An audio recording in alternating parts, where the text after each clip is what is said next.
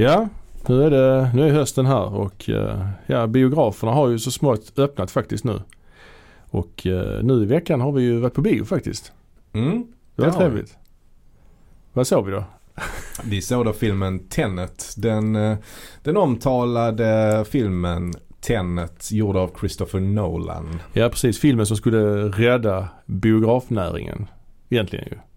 En storslagen film som har Ja han har ju sagt att den ska komma upp på bio. Den skulle egentligen kommit i somras ju men den blev Mm. uppskjuten, uppskjuten, framskjuten och tillbakaskjuten och Mm. Men nu är den äntligen här så att säga och nu har vi ju sett den då så vi kanske ska prata lite om den först innan vi går in på vårt huvudämne för dagen. Mm. Så att eh, ja, Tenet. Och det här är då vårt lilla segment i programmet som heter Sett i veckan. Just det. Och i veckan har vi då sett denna och eh, ja, vad, vad ska vi säga? Spontana reaktioner. Den är ju inte helt enkel att hänga med i. Man får ju verkligen ha eh, huvudet på skaft och tungan rätt i mun Ja, när, precis. man, när man ser den. eh, tycker jag. Ja, Men ändå, det var ju det alla sa och det stämmer till viss del. Men Mm. det går ju ändå att se den och inte bry sig så mycket om det. Jag tycker Ja. ändå att om man bara ser det som en actionfilm så tycker jag det är en riktigt bra actionfilm. ja en bra så här, spion-thriller. Mm. Vi ska ju säga att vi kommer inte spoila den så att ni behöver inte vara oroliga för det men Nej precis, detta är väl lite grann hans, hans James Bond-film kan man säga. Som en sp- spion-thriller liksom. Ja. Inception var ju mer en heist-movie. Mm. Men den är väl den av hans filmer som är mest lik Inception. Ja, det Alltså de, de två är väldigt lika varandra. Och eh, ja, Och den innehåller ju rätt många olika delar. Den innehåller ju rätt mycket heist-moment. Men, Ja. men också rätt mycket rena action-moment som biljakter och Mm. lite krigs, eh, liksom lite större krigsscener och sådär. ja precis. Och fighting-scener naturligtvis. Mm. Och sen det som är gött med den också, Nolan han är ju glad för att kunna han gillar ju inte special effects så mycket. Nej. Så han gillar att göra allting in camera. Så att allt, alla, allting är ju filmat på riktiga locations och Mm. de flesta effekter är ju gjorda på riktigt. Och sen har han liksom sprinklat lite CGI på det i efterhand men Ja, men det måste väl vara mycket CGI i denna, eller? nej jag tror inte det är så mycket alltså. Aha. Utan det mesta Ja. är gjort in camera. Men om man tar Inception till exempel. Mm. Det kan ju inte göras in camera. Ja, det är ju, nej, nej, nej, Bromssekvenserna. när, när staden lyfts så är det naturligtvis, då är det ju, då är det, då är det, då är det hittepå. Ja, Men, ehm, men mycket annat är ju, ja. alltså när han är tyngdlös så är det väl en sån här eh, Mm. roterande rum Mm. alla Kubrick 2001 tror jag. Mm. Eh, här i Tenet är ju grejen att, ja, utan att förklara, för- utan att avslöja för mycket så handlar det ju om tidsresor lite grann. Det har man ju fattat i trailern liksom att, Han, han har ju fokuserat väldigt mycket på just tid. Det, är, ja. det är ju hans, eh, ja hans stora grej har det ju varit på uh, 10-talet i alla fall. Alltså, eh, både Mm. Dunkirk har ju eh, ett intressant där Mm. kring tid och eh, Inception har ju också det. Interstellar också. Interstellar definitivt. Absolut. Jo det, det är det ju. Även om Dunkirk kanske mer är strukturen på själva filmen. Det handlar inte så Mm. mycket om, om tid på det sättet. Nej. Men här handlar det om, om inversion som det heter. Mm. Att kunna förflytta sig framåt och även då bakåt i tiden. Mm.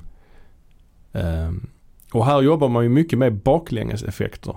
Saker Mm. och ting som sker baklänges. Och ja, det är väl egentligen det jag har lite problem med med filmen. Att jag tycker det är sällan det är coolt alltså. Mm. Folk som går baklänges och sånt. Jag tycker inte det är så jävla coolt alltså. Tyvärr. Mm. Det är Mm. inte så spektakulärt. Vissa grejer är lite balla när de slåss och sånt. Att det helt plötsligt är baklänges. Men att de fångar kulan med pistolen. Vad är det ens? Mm. Jag tycker det är konstigt faktiskt. Mm.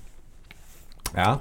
Så det köper jag inte riktigt. Och just det här med att krascha plan. De snackar om att han använder en riktig jumbojet för att krascha ett plan ju. Det är med i trailern också ju. Mm. Men han kraschar ju inte planet från himlen utan det är ju ett plan som kör in i ett hus. Mm. Det är ju inte, jätte, det är ju inte jättemaffigt heller egentligen Nej, på, på ett nej. sätt. Nej. Ja, jag vet inte. Men ändå, jag håller med dig att det är en cool film eh, och Mm. den, jag tror man tjänar på att se den flera gånger. Mm. Jag tycker den är lite expositionstung dock eftersom Mm. den är så jävla komplicerad så blir det så oerhört mycket förklaring. Mm. Man ska förklara hela tiden. Ja, hur allting precis. hänger ihop. Jag har inte så mycket problem med exposition faktiskt. Där är vi nog lite olika. Liksom. Ja. Du, du stör dig ofta på det om det blir för mycket. Det kommer jag ihåg det var samma sak med Aquaman. Där störde du också jättemycket på att det var så mycket exposition i den. Medan Ja. jag tycker att, ja men det är väl, där håller jag i och för sig med. Aquaman. ja men du sa ju att det var en expositionsfest eller vad det var. Ja, jo det tror jag nog. Ehm, Även Inception kan jag tycka är lite tung på det. Mm. Alltså Ellen Pages karaktär är ju där för att, för att vi ska för att få förklarat Mm. saker för sig i stort Mm. sett liksom. Jo, absolut. Men jag tycker, jag tycker det är okej. Alltså jag stör mig inte så mycket på det. Och det är anledningen till att man har den expositionen är ju för att alltså förklara det här komplicerade konceptet som finns. Och ändå lyckas de inte tycker jag riktigt. alltså inte riktigt. nej. Jag tycker jag inte förstod det helt och hållet faktiskt. Nej, nej det gör man ju inte. Och, och, och eh, jag har ju tjuvkikat på YouTube efter det här. Där Ja, ja. de har rätt ut. För Ja. att det man kan säga är ju utan att spoila. Det är ju att åker man tillbaka i tiden så kommer man ju träffa på sig själv. Just det. Och det är mycket det filmen kretsar kring. Kan man säga. Och eh, det innebär ju då att det kan finnas flera versioner av en själv. Ja. Och det, Mm. det har man ju sett i andra filmer. Tillbaka till framtiden till exempel. Mm. Mm. Eh, man pratar om den här farfars paradoxen. Mm. Det nämns ju också i filmen. Att om du åker tillbaks i tiden och dödar din farfar så kommer du själv aldrig att existera. Mm. Men jag har aldrig fattat varför, varför inte pappan? Varför är det just farfar eller morfar? Eh, ja, nej det vet jag inte. Vore det inte Utan- samma effekt om jag åker tillbaka i tiden och dödar sin egen pappa då? Jo det är det ju. Absolut. Ja. Det är exakt samma eller effekt. mamma.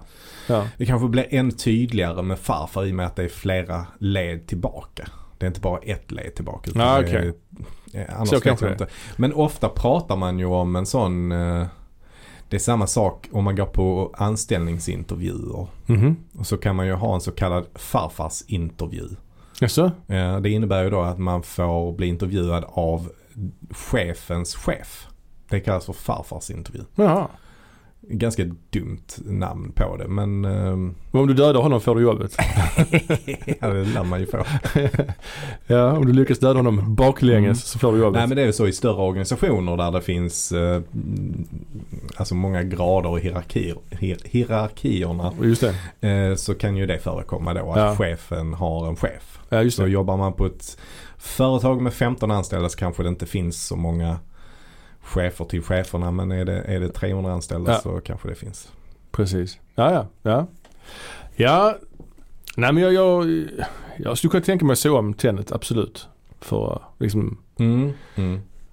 men jag tycker att det är ett par, eh, ett par svagheter i den. En annan svag, jag tycker inte, jag är inte helt övertygad av Kenneth Branagh heller som, som antagonist faktiskt. Nej, det, jag håller med. Kenneth Branagh tillhör liksom de sämre delarna med Tenet. Mm. Tycker jag. Han är, Jag tycker det är rätt onödigt när det finns ändå en uppsjö med ryska skådespelare. Han ska ju spela ryss i den här Mm, filmen. Precis.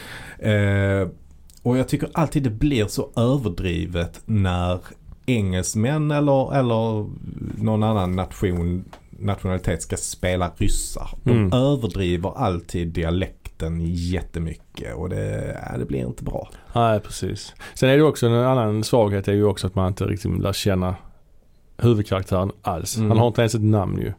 Nej, Så att precis. det- Det, det, det, tycker jag också att eh, det är väl där den skiljer sig lite mot Interstellar och Inception. Ja, Att precis. det, blir en, det blir lite mer ytligt och pang på bara Mm, mm. eh, i den här filmen. Sen är det ju trevligt att de är på många olika ställen i världen. De är Mm. i Indien, de är i Estland, de är i Mm. Oslo. Oslo, eh, London. Mm. Men lite överallt. Det är, Mm. det är ju väldigt, väldigt trevligt att se. Det är kul att se. Mm, Men, eh, verkligen. Ute på någon oljerigg eller vad det är. Nej. Ja, Jo det är det. En oljerigg. ja just det. Ja men ja, jag kommer att se om den vid tillfälle. Mm. Absolut. Mm. Ska vi gå vidare? Ja det gör vi. Okej. Och då har vi kommit fram till dagens huvudämne då som är en... Eh, vi ska ta oss tillbaka till det glada 80-talet som vi så ofta gör. Vi eh, rotar ibland våra barndomsfavori, våra barndomsfavoriter och kollar vad vi hittar. Och idag har turen kommit till filmen Robocop. Eller som den hette när man var liten, Robocop. Robocop, eh, just det. Uttalas på skånska Robocop. Vad har du för relation till den här filmen? Eh, jo, jag såg ju den när jag var kanske, när den var rätt aktuell. Jag vet inte. Man var kanske 11-12 någonting när man såg den. Vilket är jättekonstigt egentligen. Mm, En sån film skulle en 11 11-12-åring aldrig få se idag, känner Nej. jag spontant. Men jag tror att jag såg den då när den var relativt ny. Ja. Den kom ju lite, den kom ju inte 87 till Sverige kanske. Nej, på bio. Jag såg inte den på bio. Nej, men jag nej. såg den på video sen. Ja. Eh, så då var man väl lite äldre liksom. Så att eh, jag skulle gissa på det att jag såg den här kring, kring 1990 kanske. Någonting sånt. Mm. Ja. Ehm, jag såg det, alltså det, den kanske inte var bland mina allra alltså, största favoriter när jag var liten. Mm. Alltså när jag så, när jag var i den åldern. Ehm, men däremot så såg man om den sen när jag var kanske en 14-15 och då tyckte jag den var riktigt bra. Ja, Jag har nog sett den ett, ett tiotal gånger tror jag. Ja. Eh, jag har också en speciell relation till den här filmen. Jag, när jag var liten då så var det så att våra grannar, eh, Mm. en, en av grannarna fyllde år. Mm. Så hon eh, bjöd alla andra grannar Mm. på kalas. Inte barnen dock. Nej. Nej. Utan vi barn fick sitta i ett annat hus då. Och så då hyrde jag, tog jag på mig att hyra några filmer. Mm. Mm. Eh, och eh, då hyrde jag filmen Tre män och en baby och Jaha. då just Robocop. Mm. Och då var det en eh, man. Fy fan vad härligt. Jag önskar jag hade fått vara med på det. ja verkligen. Den filmkvällen. Ja, alltså. riktigt, riktigt Ja. bra. Så, och då Ja. var det ju en som då var vår barnvakt kan man säga. Han Mm. var inte med på festen heller för han kände inte de som, de som hade festen. Mm. En vuxen då. Så han kollade på filmen med oss. Och jag kommer ihåg, fortfarande kommer jag ihåg han, han hade, han sa en jävla bra grej om den här filmen Robocop. Mhm. Han sa följande. Han skjuter inte för att döda. Han skjuter för att lemlästa. Sa han så? Ja, Okej. Ja. och det som är ännu sjukare med detta Mm. är ju att den här mannen då Mm.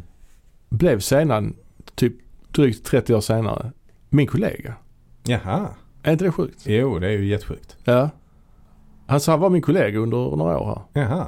Alltså på skolan? Ja, Jaha. Var han lärare också eller? ja. Han Ja. var liksom pensionerad lärare som jobbade med några elever. ja, liksom så. ja, ja. ja. så det är Mm, ja, det är Ja. intressant. skjuter inte för döda, skjuter för lemlästa. Ja, Ja. Ja. Men var det inte konstigt att han lät er se, se på den filmen då? ja, det är det jag tänker också att det är konstigt att, eller det var jag jag hyrde filmen, jag tog med filmerna dit liksom. Ja. Men det är ändå konstigt för den, filmen, den här filmen är ju ganska grov alltså. Det är ju Ja, väldigt grovt ja. våld. However, den här eh, VHS-kopian då vi hade, Ja. ja. eller en kopia, VHS-hyrfilmen, Mm. den var ju censurerad. Mm. Så det var en Mm. del våldsscener bortklippta. Mm. För man gjorde det på den tiden i, Mm. i Sverige, censurerade filmer. Så det var ett par av de mest grafiska grejerna var ju bortklippta. Mm. Ett par grejer var inte det. Nej. När de snortar kokain och sånt, det var ju med såklart. Och, och Mm. den biten. Ja, nej, det är Ja. intressant. Mm. Ja men det är det absolut. Ska vi bara summera snabbt på filmen, filmen i fråga. Vad är det för film egentligen? Ja, ska vi ta handlingen lite grann? kan vi göra. Eh, filmen utspelar sig i Detroit i en nära framtid kan man säga. Ja, just det. Och Detroit, staden, har stora problem med kriminalitet. Och det har då lett till att ett eh, stort bolag som heter OCP, Omni Consumer Products, har tagit över polisväsendet i staden. Man har alltså privatiserat polisen. Mm.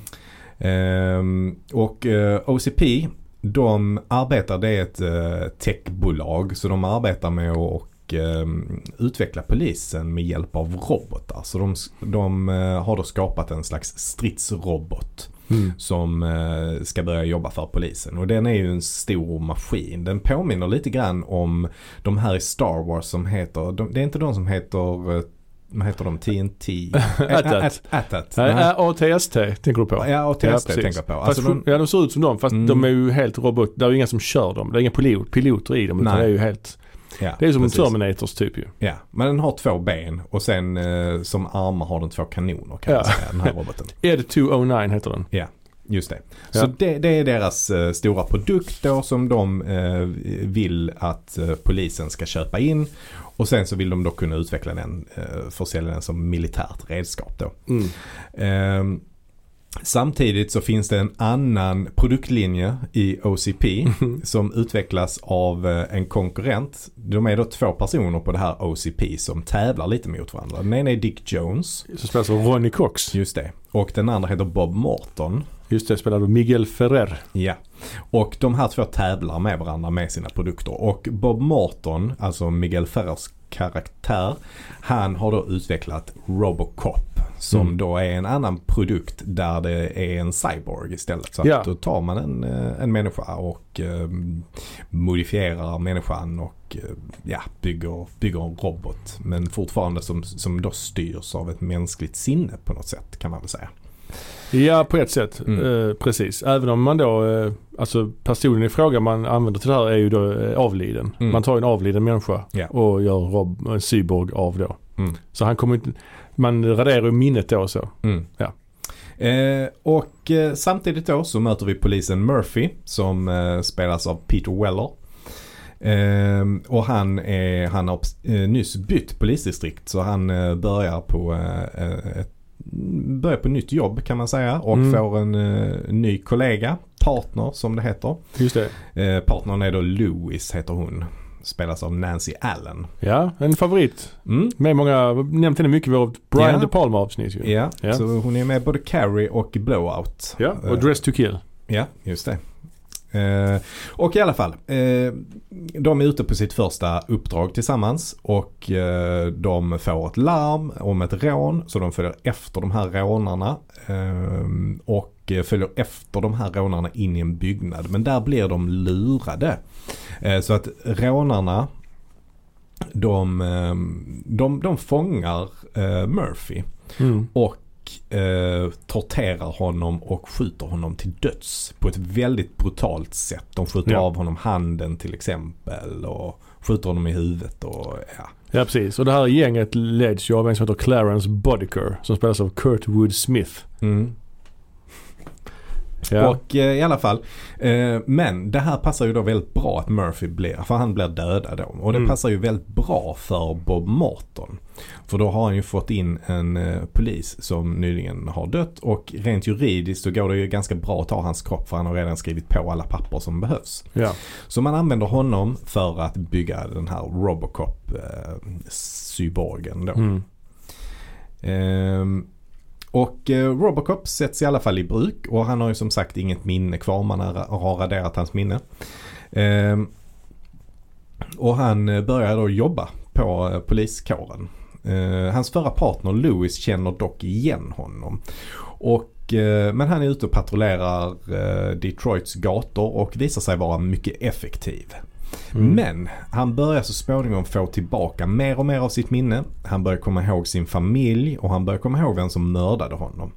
Och det gör att han börjar leta efter sina banemän. Just det. Och då nystar han ju upp en större härva och inser OC, OCPs planer om, eh, om att ta över eh, poliskåren helt och hållet och slutligen också ta över hela staden Detroit och bygga en ny stad. Delta City som de kallar det. Den här filmen är ju då, eh, den är regisserad av eh, Paul, Verho- Paul Verhoeven. Holländaren som vi har nämnt tidigare i vårt Rutger Hauer avsnitt. Han hade ju en eh, ganska gedigen karriär i, i Holland. Där han gjorde filmer som eh, Turkish Delight, Mm. eller som det heter på holländska, Turksfrutt. ja.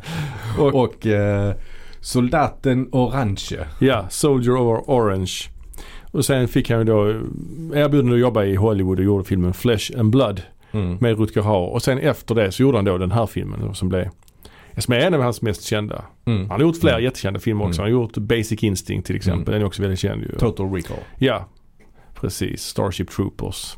Och även eh, Showgirls faktiskt. Den här kultklassikern som blivit lite så här omvärderad nu på senare, senare år. Är den det? Ja, alltså. Den eh, var ju väldigt bespottad när den kom i alla fall. ja precis. Men nu har man liksom, nu har, ja, det har ju blivit en sån film man ser och skrattar tillsammans åt liksom. Mm. Ehm, den här eh, Robocop då är ju Den är ju väldigt eh, Alltså lik, lik, lika, precis som eh, hans två andra sci-fi filmer Man kan nästan säga att det är en trilogi ju. Mm. Robocop, Total Recall och eh, Starship Troopers. Så är den ju väldigt satirisk. Basic Instinct tror jag skulle säga. Ja, just det. Alltså är det, det är väldigt satirisk ju. Alltså Ja, det, det är ju, ja. Absolut. Många av karaktärerna beter sig som karikatyrer på många sätt ju. Och det är också att han klipper in till sådana här olika reklaminslag från tv och så. Som eh, är väldigt skruvade. Mm. Det gör han ju likadant i Starship Troopers också. Mm. Mm. Mm. Påminner lite grann om den här eh, Batman The Dark Knight Returns. Det är mycket så här mediebrus i den också. Den kom ju också ungefär, ungefär vid den här tiden. Eh, mitten av 80-talet, slutet av 80-talet. Ja, men det, är, det är en kombination av sci-fi, action Mm. och som du säger mycket satir. mm. Sen är det också väldigt mycket våld. Jo ja. ja, det är väldigt grafiskt våld alltså. Grafiskt våld, alltså estetiskt övervåld kan man säga. Ja, verkligen. Eh, men det är också mycket komedi. Det är mycket komiska sekvenser. Mm. Mm. Eh, blandat med samhällskritik och rätt mycket annan symbolik av olika slag också. Som vi kan komma vidare till. Ja, ja. Ehm, Och den är också fylld med goa repliker ju.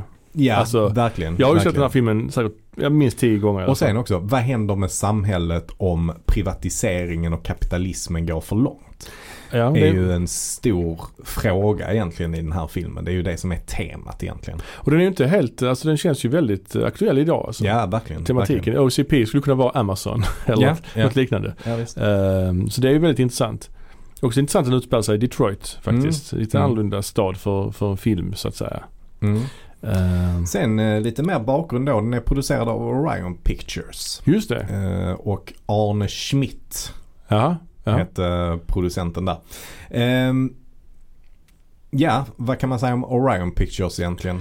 Ja, vad kan man säga om dem? Det är inte ett av de stora, man brukar prata om, är det The Five Majors? Ja, eller? precis. The Big Five The eller Big Five. också The Little Three. Men de är ju, Ja, de är ju inte så anrika som bolag. nej, nej. Så. De, nej, de, de var väl stora på 80-talet och sen tror jag de gick under någon gång på 90-talet, tidigt Ja. 90-tal där. Ja, precis. Sen har de relaunchats eh, nu mitten av 10-talet och gjort lite annat också. Men eh, Mm. nej men precis. De har ju producerat en hel del eh, kända filmer. Bland annat Amadeus till exempel. Mm, Eh, Milos Formans. Plutonen. Ja, han och hennes systrar. Eh, släng musen av tåget. Så att eh, Mississippi brinner. Alltså det är ändå en del Så att kvalitet. de gör rätt mycket kvalitetsfilmer Mm. men de gör inte filmerna med de allra högsta budgetarna kan man nog säga. Kanske man kan säga. Och den här filmen hade ju heller ingen jättebudget. Trots allt. Trots att den känns som en högbudgetfilm tycker jag. Ja, det. Och man, man minns den ju fortfarande som en högbudgetfilm. Så hade den relativt låg budget. Den hade 13 miljoner dollar i budget. Ja. Eh, men det blev ju en enorm succé när den kom. Eller enorm är kanske att ta Ja, i. men- det blev en succé i alla Ja. fall. Drog in omkring 50 miljoner dollar ja. under sin biosväng. Ehm, så att det, det var ju jättebra. Sen är det ju det är en billig cast. Alltså det är ju inte, inga stora stjärnor med i filmen ju. Nej, nej. Peter Weller han har gjort Peter, par... Peter Weller var ju en nykomling kan man Ja. säga. Nancy Allen var väl ganska, hon hade ju varit med i en hel del sammanhang och resten av skådespelarna i alla fall kom ju att eh, bli mm, liksom mer kända kan man säga. Ja, Men vi har ju då till exempel Ronnie Cox som då spelar Dick Jones, en av de Ja. här cheferna på OCP. ja huvudantagonisten typ. Ja, Mm. han, var ju, han var ju välkänd och hade varit med i Snuten i Hollywood. Ja och framförallt också Deliverance. Ja. Sista, färden. Just det. Men han sa ju han gjorde den här filmen för att han ville ju spela bad guy. Mm. För han har inte Mm. gjort det innan, vilket är konstigt för han ser jävligt ond ut. Ja, och han gör det ju jättebra i den Ja. här filmen. Han spelar ju typ samma roll sen också i Total Recall. Mm. Det är det också Mm. han som är bad guy. Spelar han Cohagen. Mm. God damn it Cohagen, give these people air. Ja. Ja, Ronnie Cox. Men sen är det så Kurtwood Smith till exempel. Kurtwood Smith. Vad, vad, vad kopplar du ihop honom med? Ja, det är ju den That 70s Show. Mm. Mm. Han spelar väl pappan där. Ja. Och det är en helt annan roll ju. Ja. För mig är han uh, Clarence. Bodiker. Mm. Jag har inte Mm. sett 70s Show så mycket direkt Nej. alls. Nej. Men för mig är han ju med, jag förknippar honom med filmen Robocop. Mm. Och det är ju intressant att man tar en sån här typ en karaktärsskådespelare som spelar Mm. verkligen han spe- passar ju inte alls egentligen i rollen. Nej, alltså, rent han är ju pappret. fysiskt sett väldigt, alltså, han är ju lång och smal och han är ju inte skräckinjagande Nej, glasögon, fysiskt. högt hårfäste. Mm. Han ser ut som en, eh, liksom en bankir Ja, eller någonting. ja. Så det var väldigt intressant casting där Ja, verkligen. av Verhoeven. Ja. Eh, men han sa ju det också att han, han någon som skulle kunna spela den här ondskefulla karaktären.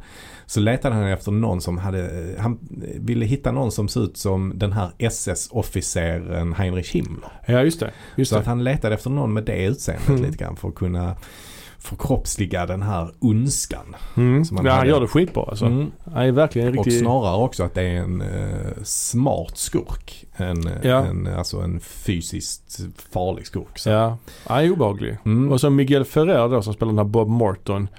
Som då är med och skapar Robocop. Mm. Mm. Han har vi ju sett senare också i Twin Peaks. Mm. En av agenterna där heter han Albert eller något sånt va? Mm. Just det, Albert Ja. är det. Eh, Och men vi har ju en till Twin Peaks uh, skådis med här. Och det är ju då Ray Wise. just det. Som ju spelar Laura Palmers pappa. Leland Palmer. Han spelar ju en i det här eh, gänget av kriminella då. Mm. Alltså Clarence Bodicers gäng. Och det är ju intressant eh, det här gänget att de, är, de består, består av olika etniska grupper allihopa. Mm, Det, är liksom det är en mm. svart, en, eh, en latinamerikansk, en eh, rödhårig, så irländsk. Eh, just det. och sen då han ska väl, ja sen han ska vara italienare tror jag han, eh, eh, ja Ray Wise tror jag. Ja, okej. Sen Kanske någon det. en sån Ja. native american också. Så att, Ja. men liksom, det är lite kul. ja, och någon eh, sydöst, från Sydostasien. Ja, just det. Så det är lite ballt. Mm, Ja. eh, absolut, det är kul.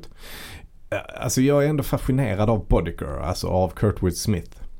Oh ja. en, en sak som jag bara tänker på hela tiden. För Ja. han är ju en av de karaktärerna som har så jäkla bra one-liners. Ja, han bara ja, slänger bara ur sig grejer. Men, men det som jag bara tycker är att han pratar extremt likt Bill Hader. Eller tvärtom. Bill Aha. Hader pratar jäkligt likt uh, Kurtwood Smith. Ah, okej. Vet vem Bill Hader är? ja, ja, ja, komikern. Ja. Alltså från, känd från Saturday Night Live och Ja. han har den här serien Barry på HBO. Just det, just det. Ja, det är sant. Jag bara, jag bara, när jag hör det så bara ser jag Bill Hader framför mig. Han har sån nasal Ja, röst. ja, precis. Men det känns också som att han, eh, Kurt Wood Smith, att han improviserar alltså. Lite grann. Ja, ja. Han slänger ur sig grejer liksom till höger och vänster. Ja, det är riktigt bra. Ehm, men det är ju intressant då. Dels då att eh, Murphy, han, dör ju. Mm. Och då den här Morton ska då eh, bygga honom. Och det är ju rätt så coolt berättat där. Man, man, man jobbar med point of view-kamera. Att de ser Mm. ur Murphys ögon. Mm. När de sätter igång honom och stänger av honom. Sätter igång honom igen så är det julafton helt plötsligt. De får julfest på, inne på laboratoriet. Mm. Medan, medan den här roboten håller på att byggas liksom. Mm. Mm. Sen fattar jag inte riktigt hur det hänger ihop. Han är ju faktiskt död. Alltså han Mm. blev skjuten rätt rejält. Skjuten i huvudet och sånt. Jag förstår inte man, varför man använder sig av en död människa till detta. Det är väldigt konstigt ju. För det är ju så att han får flashbacks till sitt tidigare liv också ju. Mm. Vilket man inte hade räknat med. Det är, hänger inte riktigt ihop kan jag tycka. Men, men det är väl kanske det att han då är, eh, alltså att kroppen lever. Han kan, han kan fortfarande använda sin hjärna på något sätt. Och han är ju konstigt att han blev skjuten i huvudet ju. Det är som är konstigt Ja, det är det som är Hjärnan konstigt. borde vara förstörd. Ja, ja. I den andra, det finns ju en remake som kom Ja. eh, ja, 2014 Ja. med Joel Ja. Kinnaman. Där är han ju inte död tror jag. Nej. Utan lever han fortfarande när de gör honom till Robocop. Så där har man ju lite skillnad ju. Mm. Mm. Ehm, men ja. Ja. vi kan ju säga det att den här, eh, den här filmen genererade ju eh, två uppföljare. Robocop 2 och Ja. Robocop 3. Och en tv-serie också va? Eh, jag Tror tror en tv-serie och en miniserie. Kanadensiska ska, Ja, de, ja. ska de ju Ja. vara. Ehm, Tvåan har jag sett rätt många gånger faktiskt. Ja, jag har också sett den när det begav sig men jag har inget minne alls egentligen. Där är det hela Detroit är på väg att i konkurs ju. Och det var intressant Mm. för det hände ju sen på riktigt nämligen. Typ Ja, just 20, det, 20 år senare. Mm. Så då blev den här filmen, den filmen aktuell igen. Mm. Det jag kollade upp var att den hade alltså dubbel budget, Ja, ja. tvåan. Mm. Men den drog in eh, inte alls lika mycket. Och där är det ju manus av eh, Frank Miller som skrev just den här Mm. Dark Knight Returns som jag pratade om tidigare. Ja, han har skrivit manus till både tvåan och trean. Ja, trean minns jag som riktigt usel. Ja, ja. Men om vi- Trean minns jag också att jag faktiskt när jag var utomlands så köpte jag den. Alltså, Ja, för att förr i tiden så kom ju filmerna mycket senare till Sverige på video. ja, ja gud ja. ja. Eh, Det kunde ju dröja riktigt länge innan de kom. Ja. Eh, Men om man då var utomlands så kunde man ibland hitta sådana marknader och sånt där det såldes kopior, alltså Mm. piratkopior då. Mm. Eh, Rätt dålig kvalitet brukade det vara på det men man kunde få filmer som var i princip bioaktuella. Um, nu vet jag inte om ens om Robocop 3 gick på bio men, men jag köpte den i alla fall långt innan den kom till, Ja. till Sverige. Men jag bara- jag går tillbaka till ettan då, men han får Mm. flashback. Han, han går ju också till sitt, han går till, uh, besöker sitt hem igen. Där hans fru, där han bodde med sin familj. Mm. Och det är ju tomt. Han- Frun och sonen har ju flyttat och, och han bara går omkring och tittar i ett tomt hem liksom. Mm. Men det intressanta rent berättarmässigt är ju att man faktiskt aldrig får se Murphy med sin familj i filmen. Alltså han, han får aldrig Mm. se honom med sin familj innan han, han dör och sen kommer flashbacksen. Så Ja, det. introduceras Mm. till, han- till hans familj först i flashbacks. Ja, det är lite Mm. ovanligt grepp liksom. Ja, ja. Nästan så att säga fel att göra så ju. Mm. Att man inte etablerar. Ehm, så det är eh, annorlunda. Mm. Ja, uh, foto. Mm. Jost Vacano gjorde, stod för fotot i filmen. Jaha, Och han var ju en, uh, gjorde ju sju filmer tillsammans med Verhoeven. ja fan. Eh, bland annat då Total Recall och eh, Starship Troopers. Ja. Eh, han är också känd för att ha fotograferat Das Boot Mm. av. Wolfgang Petersen. Mm. Bra film. Eh, även Neverending Story gjorde han också med eh, Wolfgang Ja, Petersen. ja, också en bra film. Det är Mm. olika filmer. Mm, ja, verkligen. Men, men jag vill bara säga det också om Bob Morton, Miguel Ferrers karaktär. Som de också bryter lite grann mönstret i den här filmen. Att han är ju konkurrenten med eh, Dick Jones. Ja. Och han är Mm. skaparen till Robocop. Men man väljer ändå att göra honom ganska osympatisk också. Han är också Mm, ett svin. mm. En karriärist som bara vill nå toppen. Som, som kan gå över lik för att få det han vill. Mm. Alltså i en annan, i en, normalt sett så låter man ju den karaktären vara något av en läromästarkaraktär. Mm. Alltså jag tänker Mm. som uppfinnaren i Edward Scissorhands som spelas av Vincent Price. Alltså någon sympatisk karaktär som dör tidigt i filmen. Men den här är ju ett svin som sitter och snortar koks med några prostituerade. Mm. Och sen blir han ju mördad av Clarence Bodicker. Mm. Ja precis, ja, men den har en rätt så intressant story på det sättet. Ja. Liksom att den har egentligen två antagonister, två olika antagonister. För det finns ju en chef ovan, alltså över dem som kallas för The Old Man. Ja, men han har inte så mycket. Nej, han är inte time. med så mycket men, men han finns ju där på något sätt som den karaktären. Som den goda karaktären liksom. Det är han som är chefen till chefen som man får träffa på anställningsintervju. Ja, ja, ja. ja precis. Farfars intervju. Ja, ja. ja, men jag tycker att hela det här segmentet, eller alla de delarna där de, där de är på OCP, Mm. eh, tycker jag skildras jättebra. Mm. Eh, där finns riktigt roliga scener. Ehm, det är kul att se när de här småcheferna kivas med varandra och, Ja. och pikar varandra. Särskilt då Bob Morton. Han har ju någon, jag vet inte om de jobbar Ja, tillsammans. han eller- Johnson heter han va? Mm, Ja det är det kanske Ja. ja. Ja, Han med glasögon. Ja, han är med i tvåan också sen. Han har en Ja, större ja. roll i tvåan. ja okej. Så det är ja. kul. Mm. Um, Ja men det är ju också en fantastisk scen tycker jag när de är på toaletten. Mm. Alla cheferna är Mm. inne på toaletten samtidigt. Ehm, och då får man då se att eh, Dick sitter på dass. ja, man ser någon sitter Ja, på man dass. ser någon men man Ja. antar ju nästan att det är han. Ja. Ehm, och då, då ställer sig Bob Morton där i pissoaren och så snackar han skit då om, om Dick. Och Mm. eh, man ser då att Dick kommer ut ur toaletten och alla ser att han kommer ut och alla blir, får jättebrått och springa ut eh, från toan. För de förstår ju att han har hört det Mm. han har sagt och det kommer komma ett raseriutbrott av något slag. Och det kommer också. Mm. Ehm, det tycker jag är en riktigt bra, rolig scen. ja, det är ju en kille som står, står och kissar som, bara, som inte kissar färdigt. Som går därifrån för han blir så jävla rädd. Så han går därifrån med blöta byxor liksom. Ja, helt så stor urinfläck på, Ja. eh, på kostymbyxorna. Då kommer jag ihåg han, min barnvakt skrattade också faktiskt. Ja, när vi så. såg det. Ja, det tyckte han var kul. Ja. Det minns jag. Starkt minne. Vilken bra humor din Ja. eh, gamla barnvakt hade. Eh, sen är det ju så som sagt att Dick Jones anlitar ju den här Clarence Bodicker att döda Morton. Mm. Det är lite, kan man tycka är lite random att de känner varandra på något sätt. Ja. Bodicker och Dick Jones. Mm. Lite så. Men det, det tänkte jag på nu när jag såg om den. Att just det, de, hur, de man, bara, man bara är så van vid att de känner Mm. varandra. Men Mm. det etableras liksom inte alls att de känner Nej. varandra egentligen. Ja, vad tycker du om Robocops, eh, Peter Weller då som Robocop? Jag tycker han gör det med bravur Ja, faktiskt. ja verkligen. Just att röra sig så eh, mekaniskt Mm. stelt liksom. Precis. Alltså man får ju tänka det att det är ju han som, som gör det. Han skapar ju det helt själv. Ja, egentligen bara genom sina rörelser. Ja. Och han har Alltså han gör det inte bara som en robot som går helt så hackigt. Nej, som man kanske hade tänkt att det skulle göras. Utan han har ändå ett visst flöde i det. Mm. Alltså det, det jag tycker det ser riktigt bra ut hans liksom, fysiska rörelser. Ja. Och sen så är det ju också att han spelar rätt mycket bara med, vad ska man säga, området mellan näsan ner till hakan. ja, man ser munnen och Mm. eh, det är bara det man ser av honom Ja. i rätt stor del av filmen. Sen kan jag tycka det är också väldigt konstigt ju. Alltså det är också det hade man ju krävt en förklaring kanske idag men just att varför ser man munnen på roboten?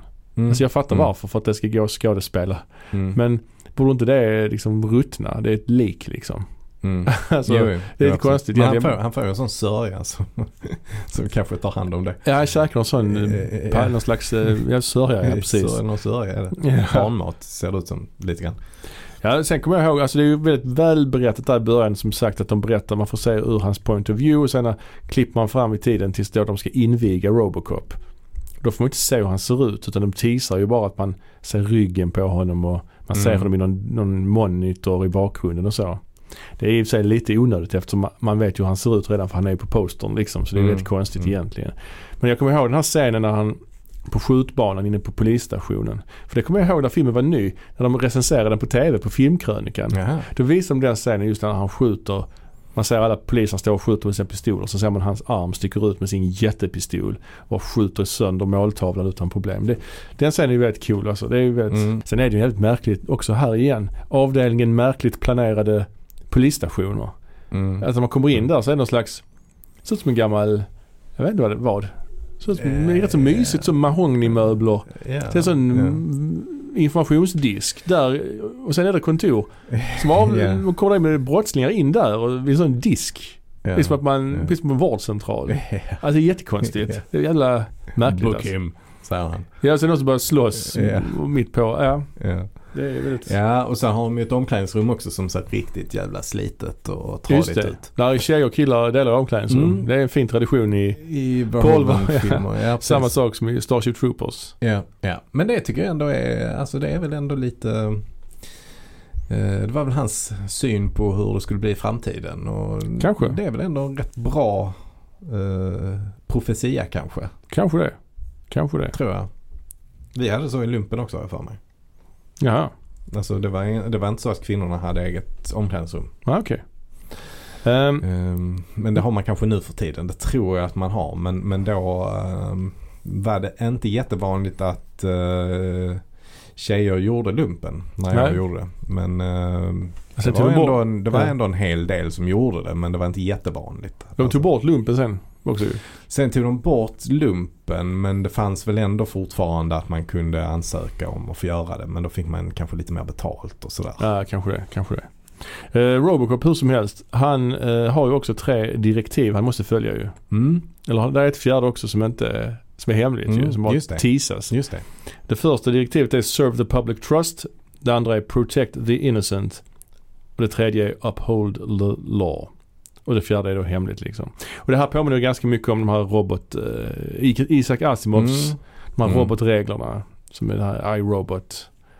Um, men han ger sig ut på stan för att förhindra brott. Så Mm. det är lite sånt collage där han hindrar något, förhindrar något rån och förhindrar en våldtäkt. Där han skjuter då våldtäktsmannen i eh, Ja. könet. Ja. Det var bortklippt på min VHS när jag Ja, hyrde var den. det? Där får Ja, man ja. bara säga han siktar, han siktar lågt.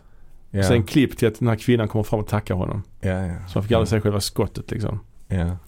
Så Ja, det, det var ju en av de klassiska scenerna. ja, ja. Um, Your move creep. ja, precis. Nej, Ja. det, det, det är ju eh, galet det att han skjuter henne mellan benen. Alltså re, genom hennes klänning. Ja, Och, så, och så träffar han honom rätt i skrevet. ja, Som står precis bakom.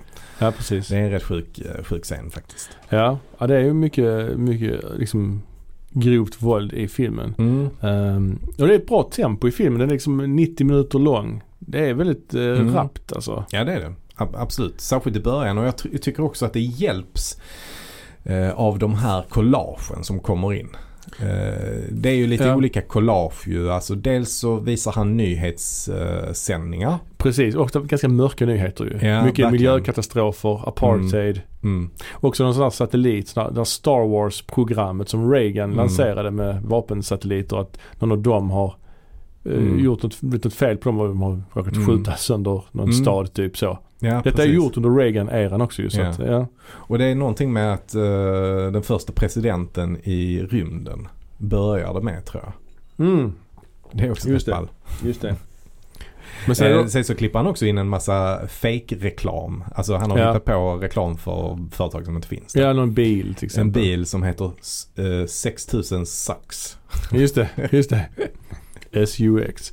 Och sen ett sånt sällskapsspel för eh, familjebrädspel Just det. som heter Nukem. Just det, där man ska starta atomkrig. Ja, ja. Ja, det är jag, rätt jag kul alltså. är riktigt bra. Och sen är det också den här komediserien med den här gubben som omger sig en massa lättklädda damer. Ja, Som säger I'll buy that for a dollar. ja, ja, precis. Som de tycker är jätteroligt. Som inte är alls roligt men alla skrattar jättemycket åt det ja. liksom.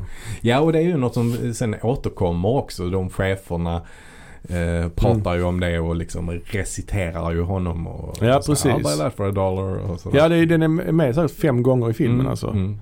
På olika scener. Mm. Mm. Det här tv-programmet. Som att det är det enda folk kan titta på. Mm. För underhållning, för förströelse. Och sen utanför, utanför är det bara misär. Ja. Brottslighet Ja, liksom. Men det är, det, är ju, det är ju verkligen en pastisch. Alltså om man tänker sig då Paul Verhoeven som kommer från Europa. Vad har han för bild? Alltså Mm. förmodligen lite eh, vänsterdriven person kan man Ja. tänka sig. Kan man tänka sig.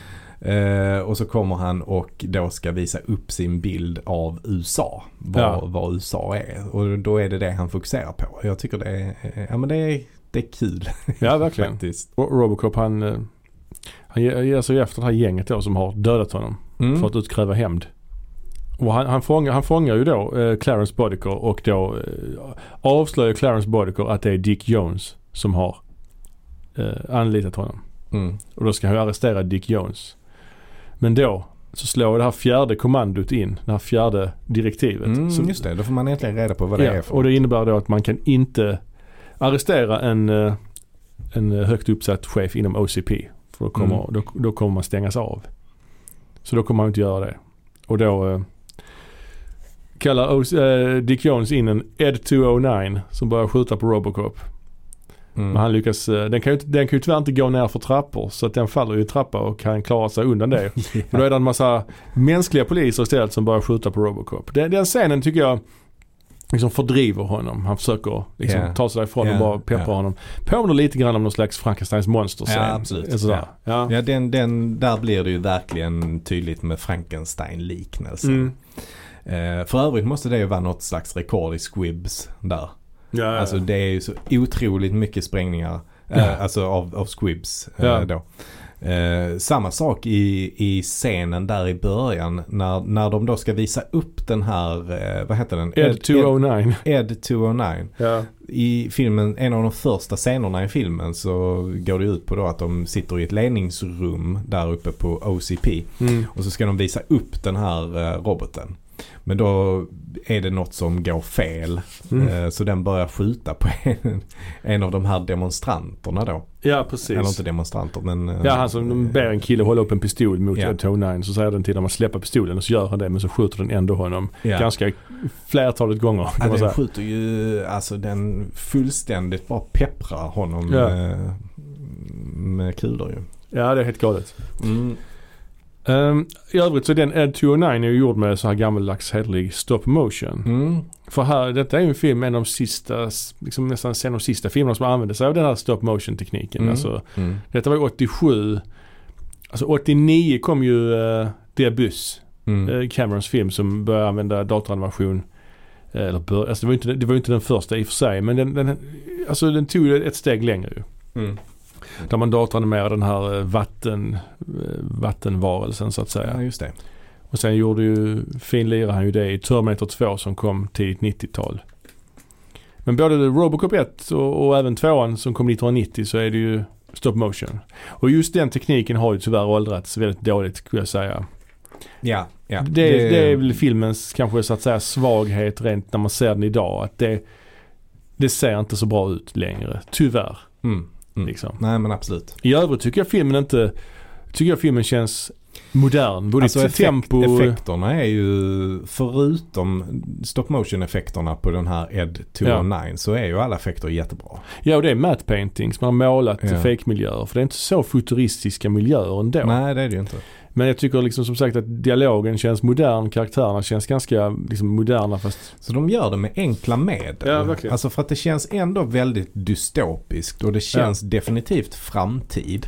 Ja ja. Eh, och jag tror att det är små medel som gör det. Alltså polisernas uniformer till exempel. Att de Mm. är väldigt så här mörka och nästan mer militäriska. Ja. Polisbilarna är helt svarta till exempel. Det gör också att man får den här mer dystopiska känslan. Sen är det ju lätt att se själva Robocop-karaktären som ganska töntig. Mm, Alltså att han, mm, man kan uppleva, fan vad han ser töntig ut kan man tycka. Mm, Jag tycker inte det för jag är ju uppväxt med den här filmen. mm, Sen när han tar av sig, han tog av sig hjälmen i slutet av filmen. ja, Så man får se hans ansikte. Då ser han inte lika töntig ut. Då ser det ju mer eh, liksom groteskt ut. mm. Um, Jag har aldrig tyckt att han ser töntig ut faktiskt. nej man kan, man skulle kunna, man, nej inte jag heller. Men man skulle kunna tycka, jag förstår om man gör det. Om du Va? förstår vad jag menar. Ja. Med den här hjälmen och den här rösten liksom. Vem har sagt att han ser töntig ut? Nej men just Det det, har jag aldrig hört. nej, nej, möjligt, möjligt. Men, Men det eh, kanske han gör. Ja. Ja, kanske. Alltså om man jämför med en, en hel robot som inte hade Ja, haft det här mänskliga ja. in, inslaget. Har du sett remaken? Ja, en gång. Mm, jag har inte sett den. Men hur ser eh, Robocop ut där då? I början av filmen så för mig, alltså när han precis blir Robocop så gör man, har han ju en dräkt som påminner lite grann om den i originalet. Bara som en hälsning. Mm. Men sen är han ju helt svart. mm. Han har svart dräkt istället. Men annars är det i stort sett detsamma. Men där är ju skillnaden att han är ju inte död. Mhm, Han, är, okej. han är ju inte död där. Det är det som gör att man motiverar att Ja, ha ja. mä- mänskliga delarna Mm. kvar liksom. Där är naturligtvis effekterna bättre på många sätt ju. Men den här filmen är ju en bättre film. Mm. Den, den, första. Tycker jag. Absolut. Ja, men du var inne där på att det finns ju en eh, liknelse till Frankenstein. Ja just det. Och, och eh, Frankenstein är väl en av de första science fiction berättelserna kanske. Ja men inte den första. Ja. Ehm, en annan är ju eh, 2001. Ja. Och eh, där har vi ju en annan robot eller dator, HAL Just det. till exempel då. Ja. Ehm, så att det var ju väldigt vanligt i science fiction att alltså tekniken stod för någon slags ondska. Mm. Som man, mm. man liksom, det handlade om att man skulle vara rädd för tekniken. Oh ja. rädsla kring det som man spelade på. Ja. Eh, men här vänder man ändå lite på det eftersom Robocop är ju god. ja just det. Eh, så att det är ju liten, en liten skillnad Ja. där på det sättet. Ja här är väl snarare hotbilden just kommersialiseringen, kapitalismen. Alltså Mm, att, att mm. privatiseringen av allting. Det är väl det som är den stora, det man kritiserar här snarare än själva tekniken som sådan. Mm. Sen ställer den ju frågor om det också naturligtvis. Um, Terminator kom ju några år tidigare. Är ju mer tydlig teknikkritisk. Det roliga är att det var en trailer, jag kollade på en trailer till Robocop Ja. på, på min Blu-ray och då var det musiken från Terminator. Jaså? Var inte det konstigt? Det jättekonstigt? Det är jättekonstigt. För musiken i Robocop måste vi säga lite om också ju. Mm. Komponerad av Basil Poleduris. Mm. Och eh, den är, den, jag vet inte, jag har den i, jag kan inte släppa den, jag får den i huvudet. Hör man Mm. den en gång så får, fastnar den liksom. Ja men den melodin den är, Ja. ja. det är lite som en Carpenter. Alltså det är Du, sånt du, som... du,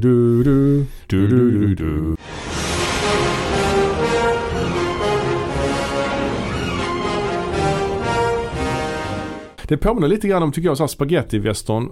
Blandat med lite så här svärd och sandal barbarfilm. Ja, ja, och det sjuka är, jag, jag vill kolla upp honom, Basil Poleduris. Ja, för det är inget namn man Nej. så direkt känner igen. Men jag tyckte det kändes lite så här barbarfilm. Ja, lite så ja.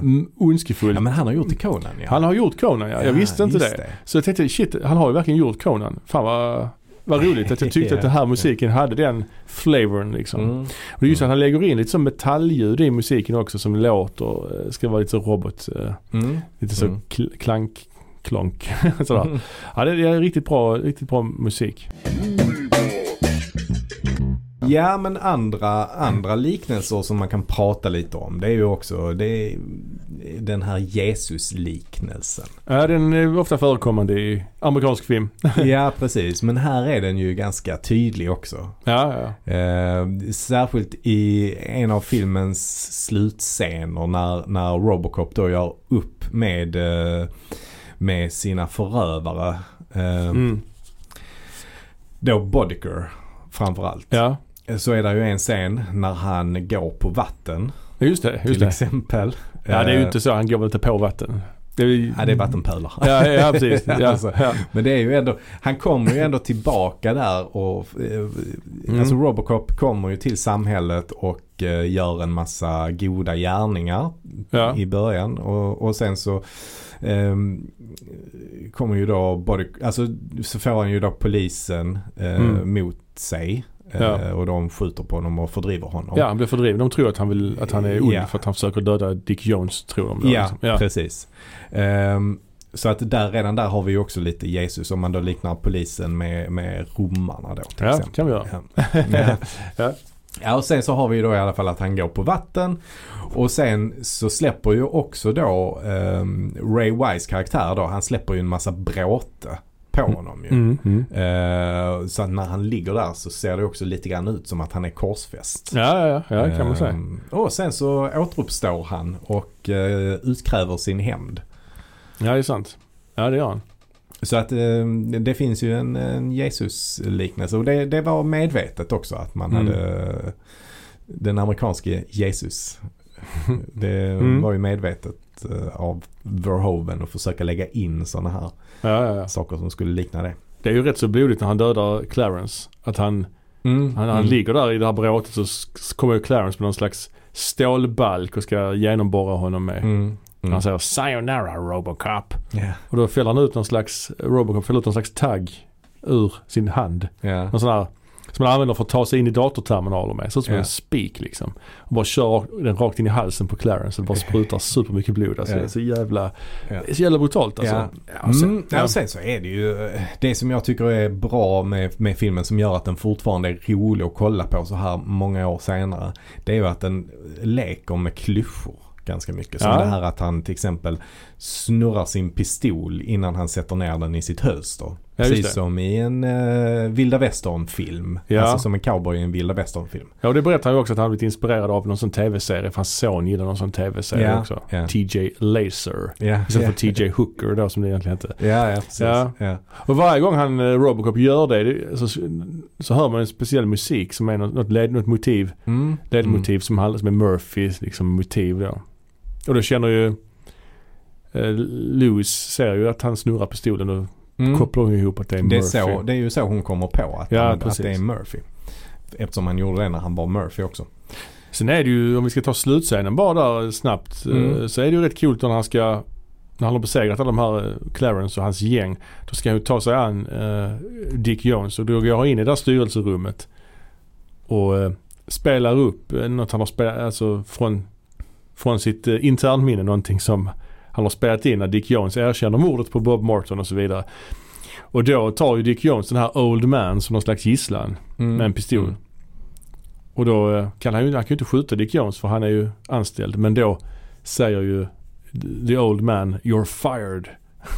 ja, ja, precis. Och då försvinner det här direktivet. Då kan han ju skjuta honom. Det borde Ja, inte försvinna ja. direktivet egentligen men alltså det borde ju gälla för andra men då kan han i alla fall skjuta Dick Jones liksom. ja, precis. Eller jo, men det, ja, det gäller ju fortfarande för andra som är anställda. Mm. Men Man ser hur den texten försvinner ur hans Ja. display liksom. ja, ja, just det. Ja, det är lite too much. Men det, det, det, blir lite fel där. Men, men eh, just vad gäller eh, Dick så kan han ju skjuta honom eftersom han inte är anställd. Ja. man kunde gjort lite annorlunda med. Men, det, men det, det är ändå väldigt intrikat liksom. Det var säkert en sån grej man var tvungen till att klippa in Mm. i efterhand för att de inte fattade det när de hade provvisningar eller någonting sånt. Ja men precis. Alltså man kände väl att de behövde förtydliga det kanske. Och sen säger han the old man, nice shooting son, what's your name? Och då säger han Murphy. Och så ler han och sen bara går han. det, och så slutar det. Just det. Ja. ja, det är riktigt bra. Ja. Ehm, ja. Sen eh, en annan sak som jag tycker är lite intressant är ju också om man tänker på att det är en Verhoeven-film. Mm. Att eh, det, det kretsar ju också mycket kring trauman och minnen. Det här Ja. att han återfår mer och mer minnen. ja, just det. Eh, och det har vi ju också det temat i Total Recall. Oh ja, oh ja. Ehm, Ja. Så det är ju också en intressant koppling mellan Verhovens olika filmer. Ja, precis. Ja, det är sant.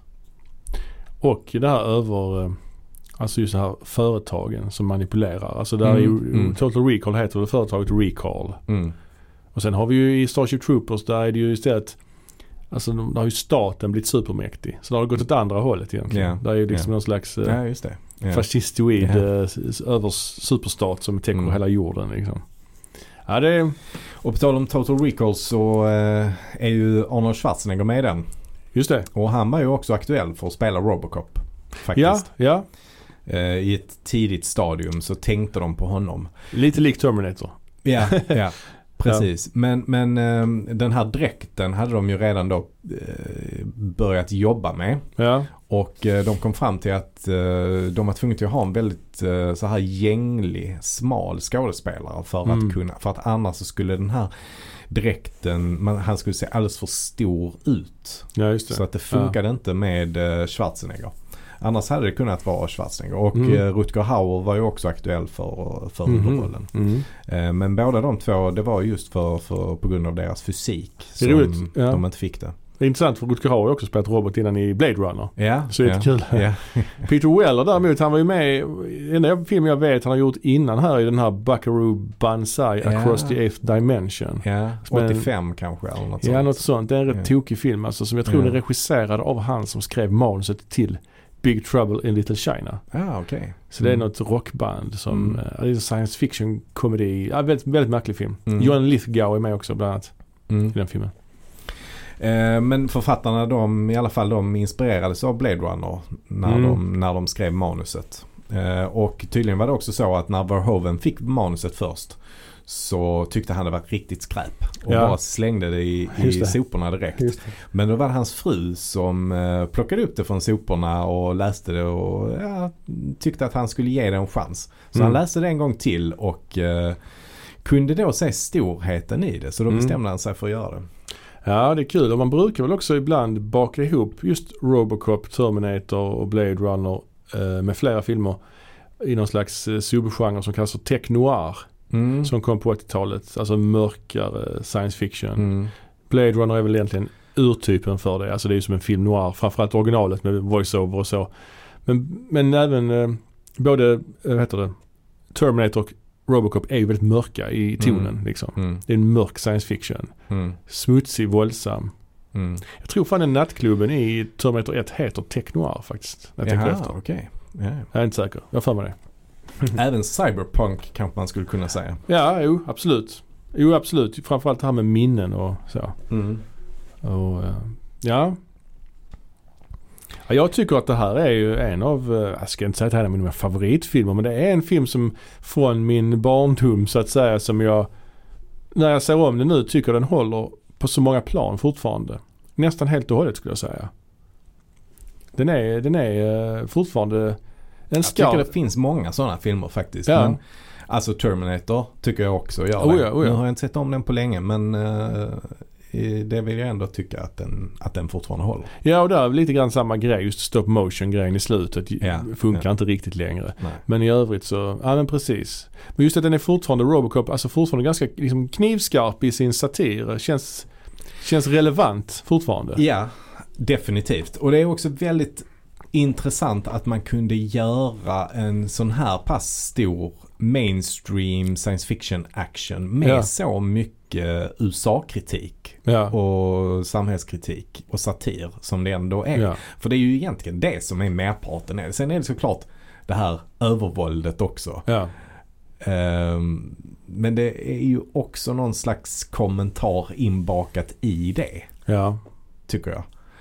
Det är någon väldigt äcklig scen där en av de här bodycurs män eh, kör Mm. rakt in i en sån här tank med syra. Ja, ja. Och han blir helt sönderfrätt och springer omkring. Ja. Help me. Jag tror det också var lite censurerat faktiskt i den här Ja, bilden. det måste det ha varit, Ja. tänker jag. Folk har sagt att Robocop är fascism för liberaler. Alltså hur Hmm. liberaler ser på fascism. Okej. har Ja. det sagts om den. Ja, ja. Ehm, det är liksom deras bild av, eh, ja, fascism. Hmm. Helt enkelt. Ja, hur, liksom, hur, hur här OCP då tar över, alltså hela den biten. Och, Ja, ja, ja, ja, precis. precis. Ja. Den har ju också li, li, vissa likheter med Judge Dredd till exempel. Mm, mm. Den är ju också väldigt fascistoid Mm, ju polisen mm. där och samhällsstrukturen och så vidare. Mm. Ja, Ja, det som, den är ju fortfarande aktuell. Alltså det gjordes ju en remake som sagt 2014. mm. Sen så har det även eh, snackats om att göra en uppföljare som tar vid där ettan slutar. Som alltså bortser från eh, tvåan och trean och serierna och, och remaken. och remaken också. Jaha. Eh, det har Okej. det snackats om. Oj. Det har väl inte blivit någonting av det. Nej. Det som också, och det här är väl ganska färska nyheter, det är att eh, det snackas om att göra en prequel. Jaha. Där inte Robocop är med överhuvudtaget. Okej. Vad skulle den handla om då? Den handlar, ska handla om Dick Jones. Hur han eh, alltså hamnar där han är Oj. i princip. Som ett House of Cards. Ja men lite så. Lite Ja. så. Eller som eh, den här Gotham till exempel. Där, där ju Batman inte är med. Utan Ja, handlar precis. om, eh, vad heter han, eh, poliskaptenen där. Gordon. Gordon. Jo men han är i alla fall en god människa. Ja, ja. Dick Jones är, är ond liksom. Ja, så det blir mer man ja. handlar, liksom, det är ett mer House of Cards-sikt att man följer någon sån svinkorrumperad Ja, ond jävel liksom. Ja det känns, det känns som en jätteintressant idé. Jävligt, eh, ganska smal idé ändå. Smal idé, absolut. Ehm, och det är ju långt ifrån att bli Alltså det är ju det är mycket kvar innan den serien skulle komma. Men, ja. men det, fin, det finns liksom eh, ett, ett projekt. Hmm. Och det finns, eh, det, det finns väl ett eh, halvfärdigt manus till en sån serie. ja, jag hoppas på det i framtiden. Mm. Och du Karsten, Ja. har du någon favoritscen i den här filmen? Oh. Nej. Alltså det är så många. Mm. Det är svårt att välja. Jag gillar ju scenen när han står där på skjutbanan. Jag gillar, nej, alltså det, jag tycker det är svårt. Har du någon? Alltså någon, några scener som jag har nämnt redan det är, ju, det är ju den scenen, det här montaget när han precis börjar eh, komma i tjänst. Mm. Där, där gör han eh, tre stycken grejer. Bland annat en då när han eh, skjuter den här eh, våldtäktsmannen mellan Mm. benen. Den, den är ju eh, klassisk. Ja. Eh, jag gillar toascenen också. Ja. Som vi pratade om. Sen är det ju egentligen alla scener där Kurtwood Smith är med. Och ja. alla hans one-liners. Ja. Det är ju till exempel Bitches leave. Just det. Som han säger. Det säger han när han ska döda Bob Morton där ja. Ja, Just ja. det. Ehm, alltså han, han, det är bara så många one-liners han har. Can you fly Bobby? Just det, just det, just det. också vid något tillfälle. Ja, Eller you can keep the gum. Just det, just det. Men, men eh, det är roligt det här med bitches liv. För att eh, tydligen så Verhoeven var inte riktigt medveten om att bitches var Mhm. alltså ett nedvärderande ord. Nej, just det. Utan när han regisserade den scenen så, så var det tydligen Ja. så att han sa eh, ja och sen så går du bort till eh, bitches och så s- ligger du kvar med kameran, säger han till fotografen då, ligger du kvar med kameran på bitches tills bitches går därifrån. Och ja då provar vi detta. Okej, tack så mycket, bra jobbat bitches. Han, var inte så, han kunde inte språket så väl då. Nej precis, ju han var ju holländare och nyinflyttad Precis. och sådär. liksom. Så att, ja. Ja. Men Ja, han är ju king of one-liners i alla fall, Kurtwood Smith i den här filmen. verkligen, verkligen. Och sen är det ju fint också nyckelscenen när eh, Robocop kommer tillbaka till sitt eh, hus. Ja, och det får alla mm. minnena där. Ja, det är rörande faktiskt. Mm. Det är det. Det är rörande sen. Ja, den är, den är ju en film som är, är rappt berättad, fortfarande relevant och eh, välgjord. Har ni inte sett den på länge så se om den. Det tåls att göras. Mm. Har ni inte sett den alls så måste ni bara se den. Så är det ju. Ja, eh, ni kan ju också gärna följa oss på Instagram. Moviebox eh, underscore pod. Just det. Finns på Instagram och sen har vi också en eh, Facebook-sida Moviebox. Så man kan också mejla oss på moviebox eh, understreck podd at gmail.com. Ja. Där har vi fått in alla våra olika plattformar tror jag. ja. Så att eh, vi säger väl så. Så ses vi igen. Ha det så bra. Ha det bra. Thank you for your cooperation. Good night.